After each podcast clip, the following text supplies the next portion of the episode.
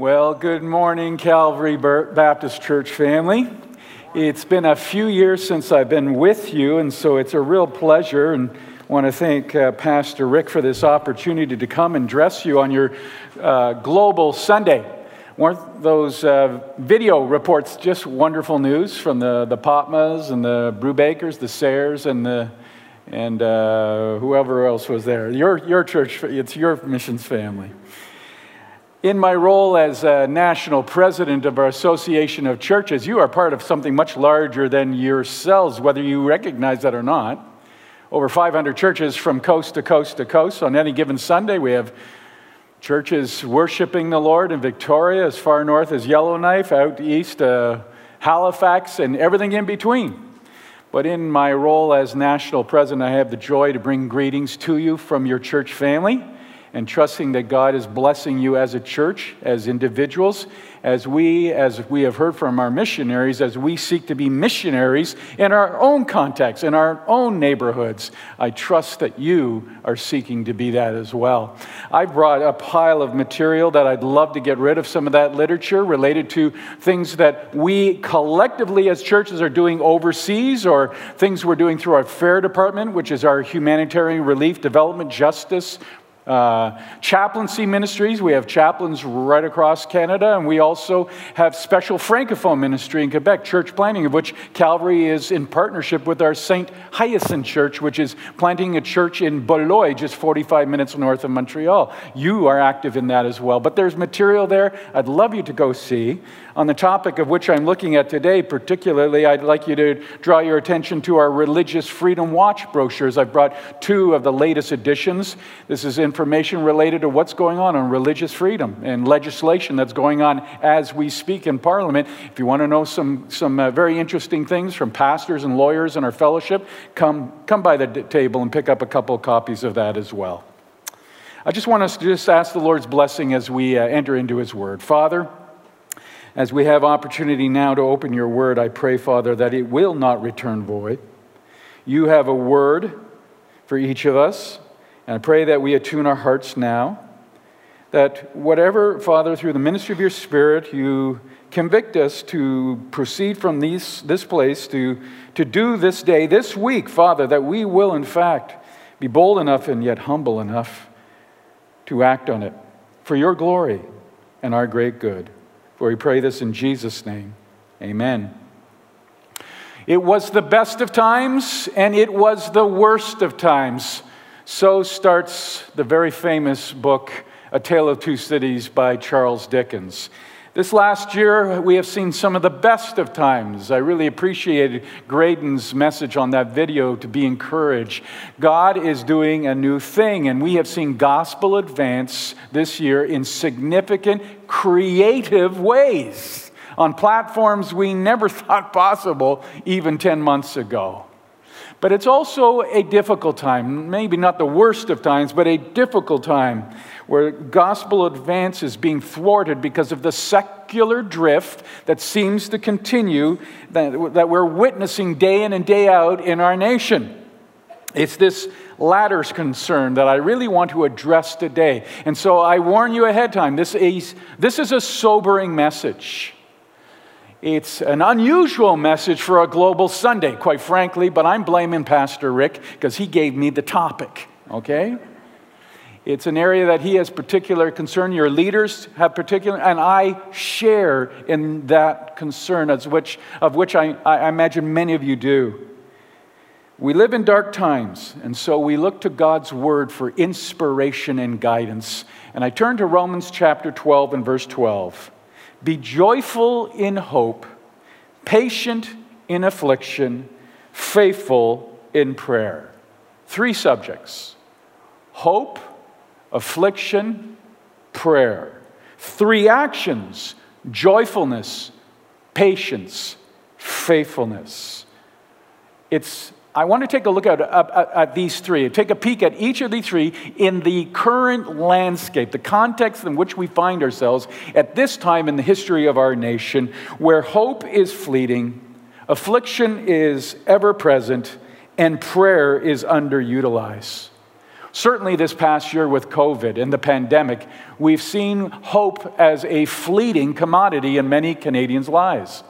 In fact, in a very recent Ipsos Reid poll, they discovered that 37% of Canadians characterize their lives currently as, quote, desolate, needing hope.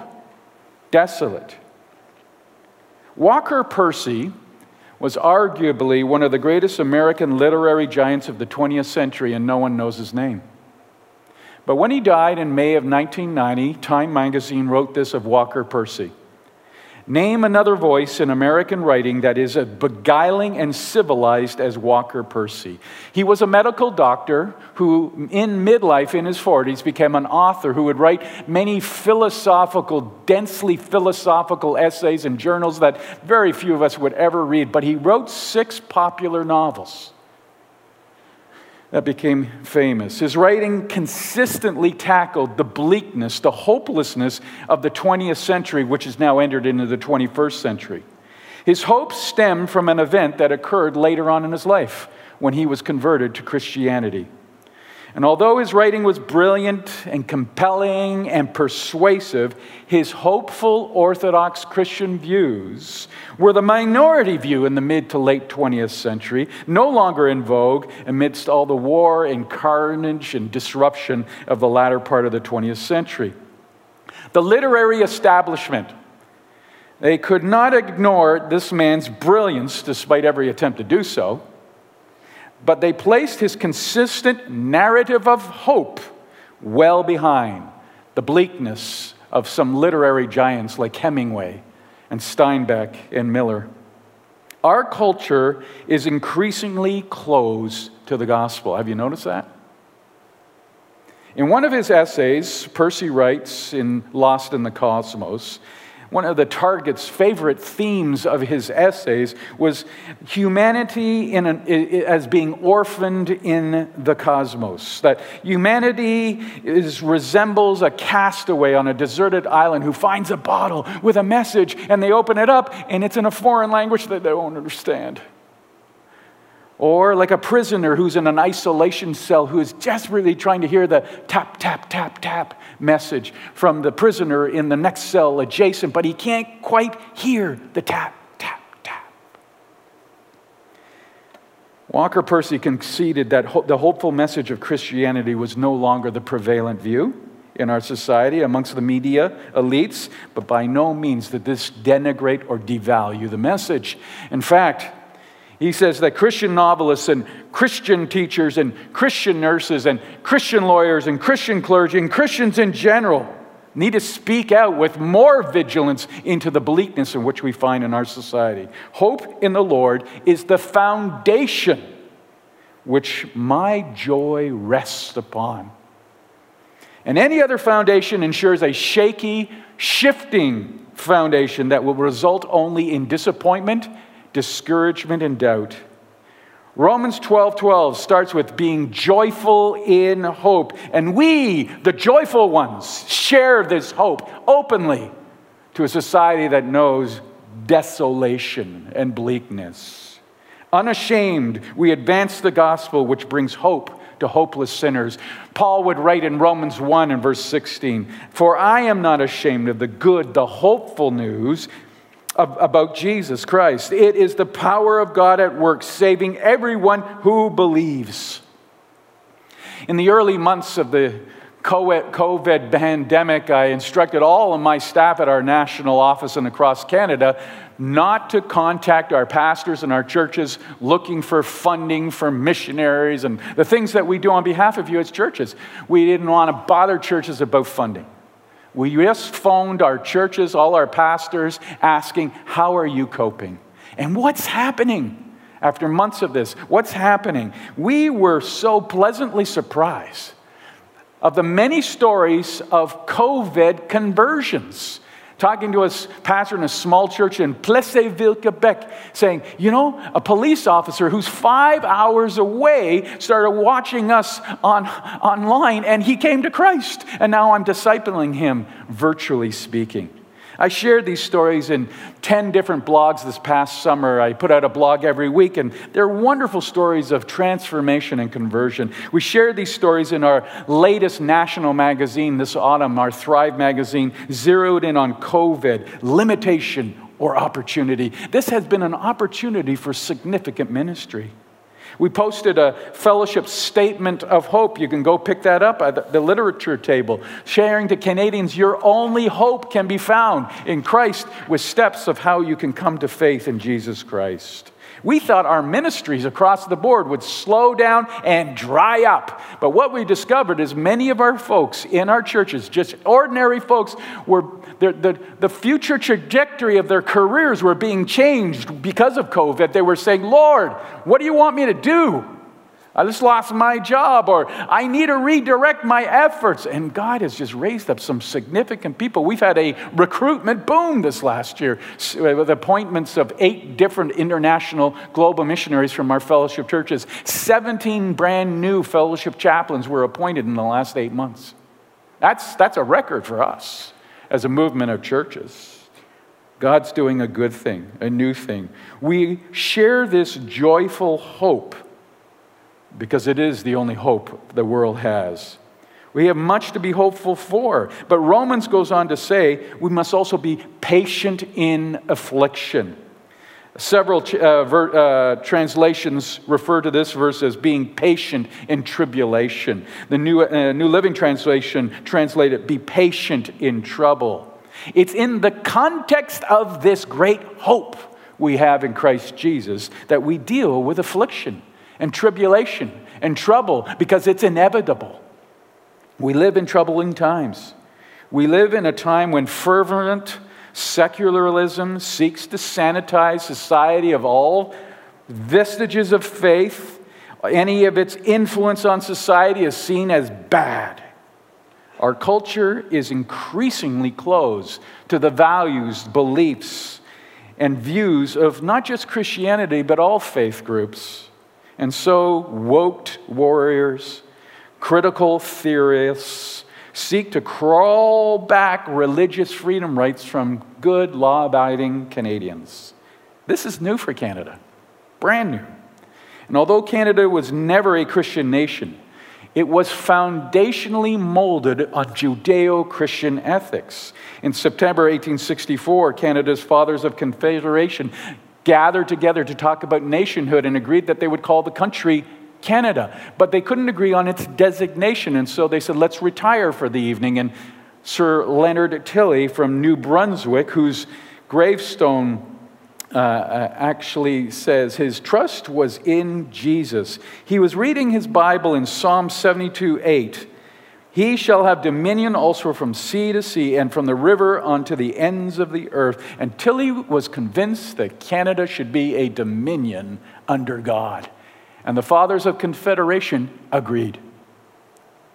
Our nation became the Dominion of Canada, and over the east window of the Peace Tower in Ottawa is chiseled above that window Psalm 72 8, He shall have dominion from sea to sea. As mentioned, Ken has never, never truly experienced Christendom, thank goodness. But our nation's foundation was and has been molded by Judeo Christian ethics. Some espouse that notion is long gone. And the question needs to be asked when did that stop? And I would suggest that it was, it, it was 1982, the year Parliament approved the Canadian Charter of Rights and Freedoms, the date Canada's Christian heritage drifted revealing a new progressive society, societal trajectory. And for almost 40 years, we have lived with charter values rather than Christian values, which have been quietly forgotten. I'm not suggesting that our charter and charter rights are a bad thing. They actually make us the envy of the world. Since 1994, the United Nations has categorized Canada as one of the best places to live on earth, and it is. One of those reasons is our charter. But for more than three decades of legislation, we have swiftly seen the removal or the, the removal of the tip of the hat to our past Judeo Christian ethics. That's not all bad. Christendom has never been good for any nation. But there has been a secular trajectory taking place. It has taken root and it is growing with breathtaking speed. Today, indifference to faith has become hostile. hostile. Hostility is more the reality. In three decades, the ideological shift is unmistaken. School prayer was banned in 1988. Abortion without legislation, uh, legislative protection was instituted in 1988. Gay marriage was institutionalized in 2005 by Bill C 38. Doctor assisted suicide legalized May 30th, 2016, with further, more progressive revisions to the MAID law being debated right now, and Minister Lametti wants that passed by December 18th of this year. Unbelievably, how quick they're trying to push that one through non binary transgender expression enshrined in the federal human rights since June 2017 in Bill C 16. The recreational use of weed legalized in July 2018. Our current parliament is debating conversion therapy practice in Bill C 6, which has grave concerns for those who are concerned about religious right freedoms in the near future. What is our response to all of this?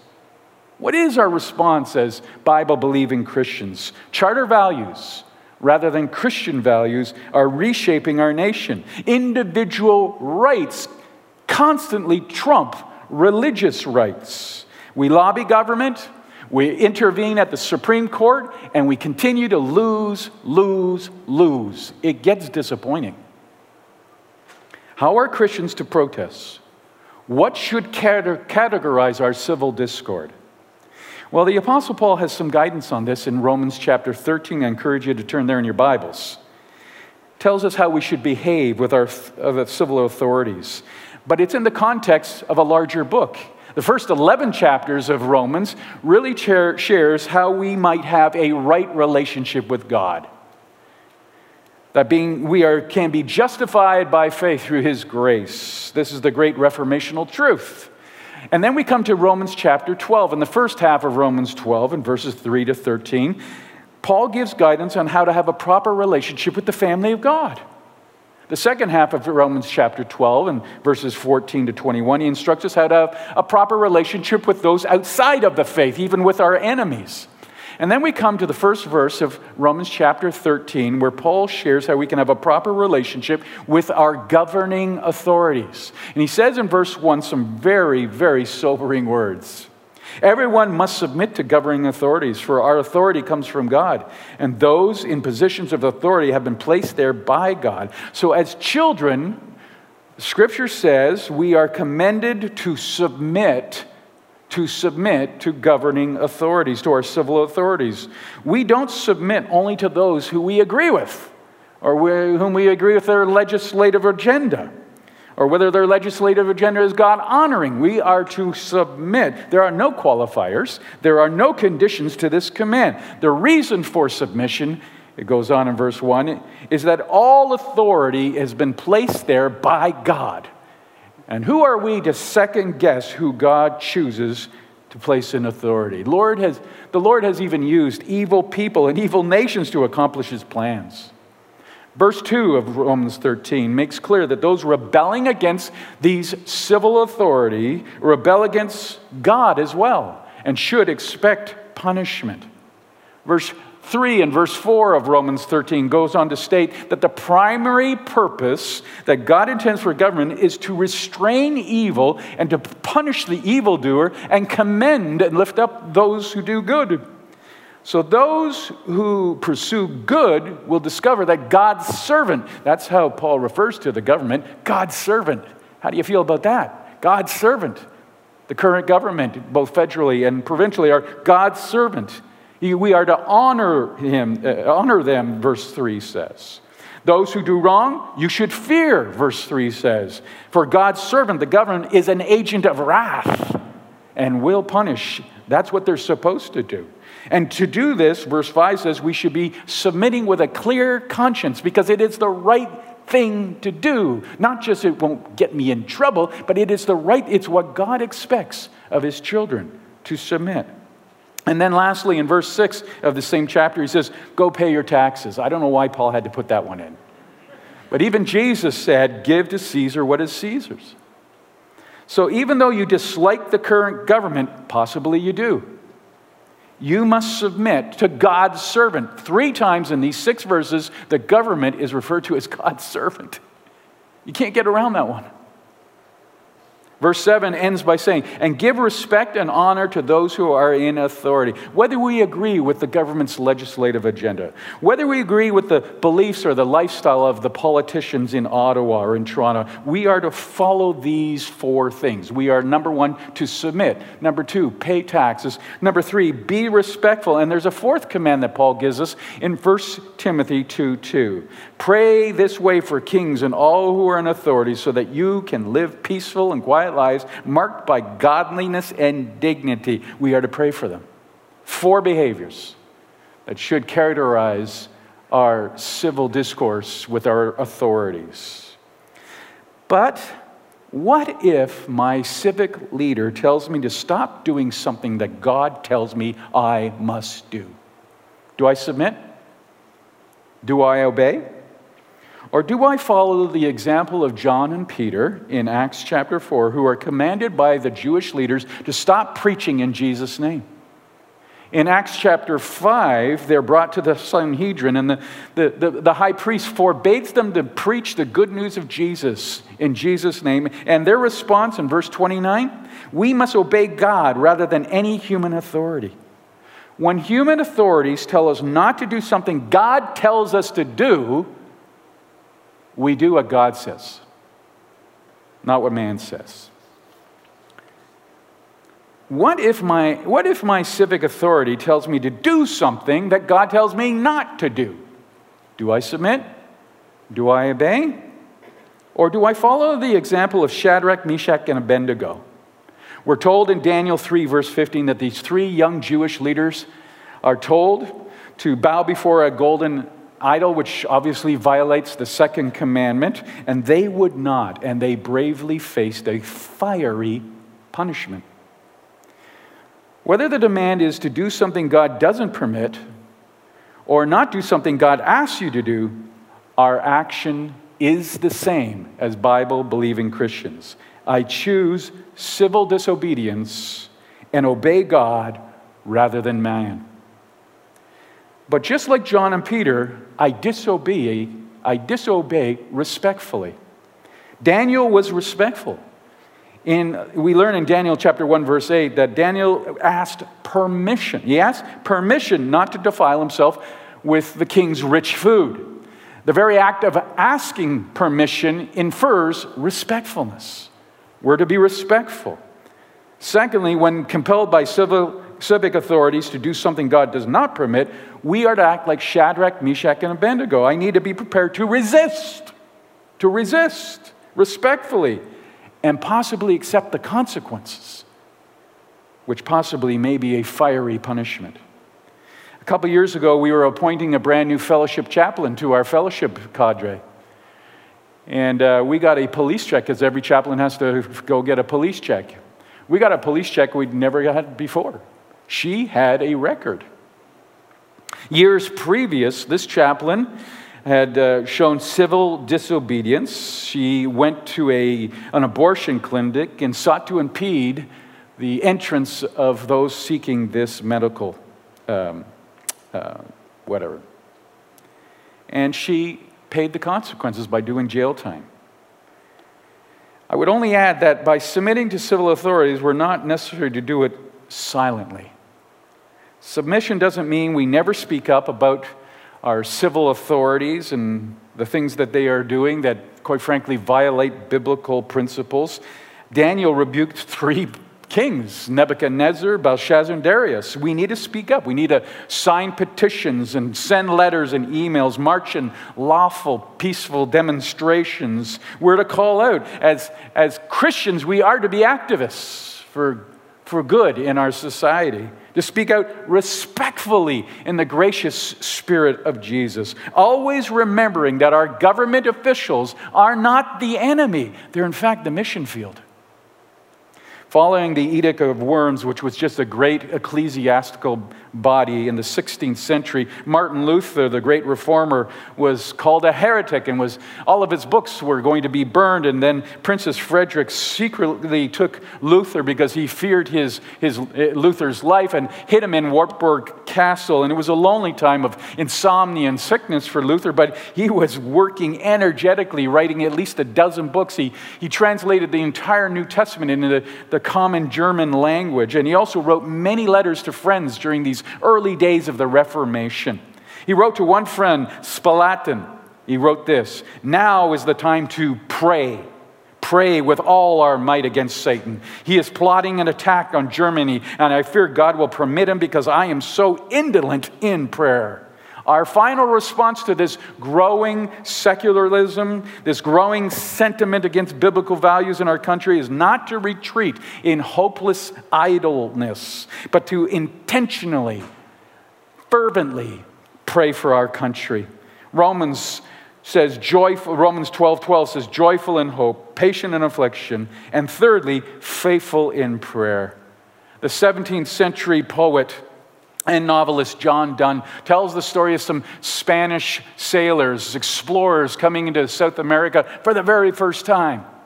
They came into the headwaters of the Amazon River. They thought it was just a huge expanse and it was just the continuation of the Atlantic Ocean. They were dying of thirst. They were floating in the largest body of fresh water in the world, but they thought it was salt water, so they never dropped their buckets, and many of these sailors died of thirst. My friends, the scene of men dying of thirst while floating in the world's largest body of f- uh, fresh water is a perfect metaphor of our day and age. A society thirsty for meaning, dying of thirst, spiritually speaking, but headstrong in their refusal to receive their Savior. Like other favored nations in our world, first nations in our world, we got this way the argument could be made preeminently because of the Christian values that started our nation. Our founding fathers embraced Christian principles and values, and, and the nation flourished because Christianity flourished in the first hundred years of our nation. And Christian mission is still floating everywhere in Canada, but millions would rather die of thirst than drink the living water. We need to take Luther's advice and his advice at these times is to pray. And Romans, Paul says at the end of Romans 12 12, to be faithful in prayer. It was 100 years ago when the center block of the Parliament buildings was reconstructed after the Great Fire of 1916. On July 2nd, 1917, then Prime Minister Robert Borden dedicated the center block. And in the center block, there is the great peace tower, which is the great symbol of our democracy. In the construction, scripture verses were chiseled and inscribed in the peace tower. There are 10 scripture verses, at least 10 scripture verses, chiseled, chiseled in different places in the peace tower.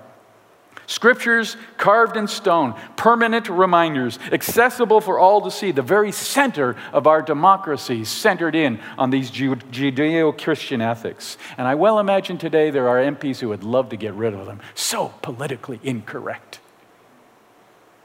I suspect also that during the current renovation that is going on with the Peace Tower, you can't go there right now. It's closed. It's closed for several years. I went online. Do you know what they actually call it?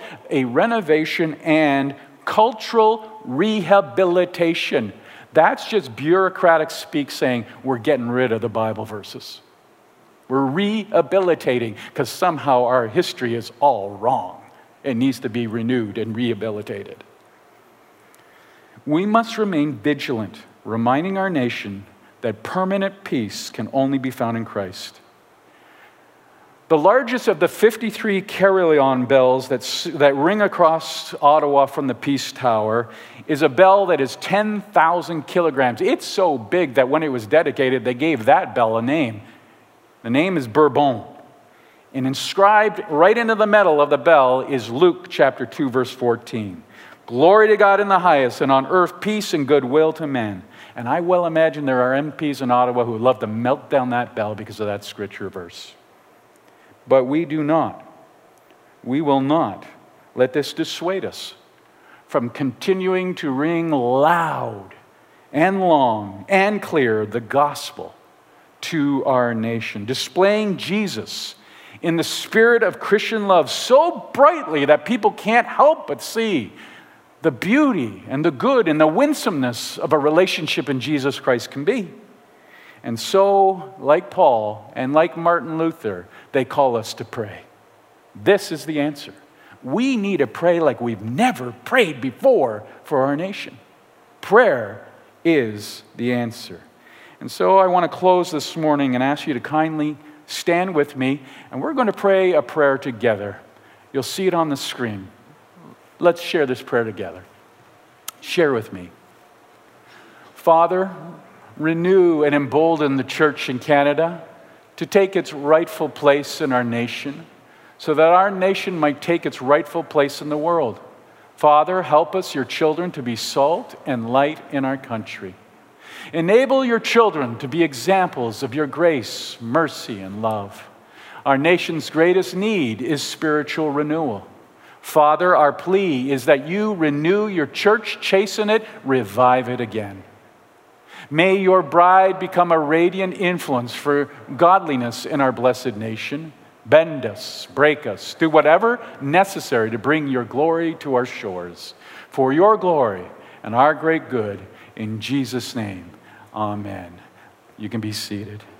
Thank you for this opportunity. I trust that you're being a missionary on your street, in your workplace. Come by the literature table. Come and pick up one of these religious Freedom Watch magaz- uh, brochures. I'd love you to know what's going on in our nation and how you can start praying for it. God bless you.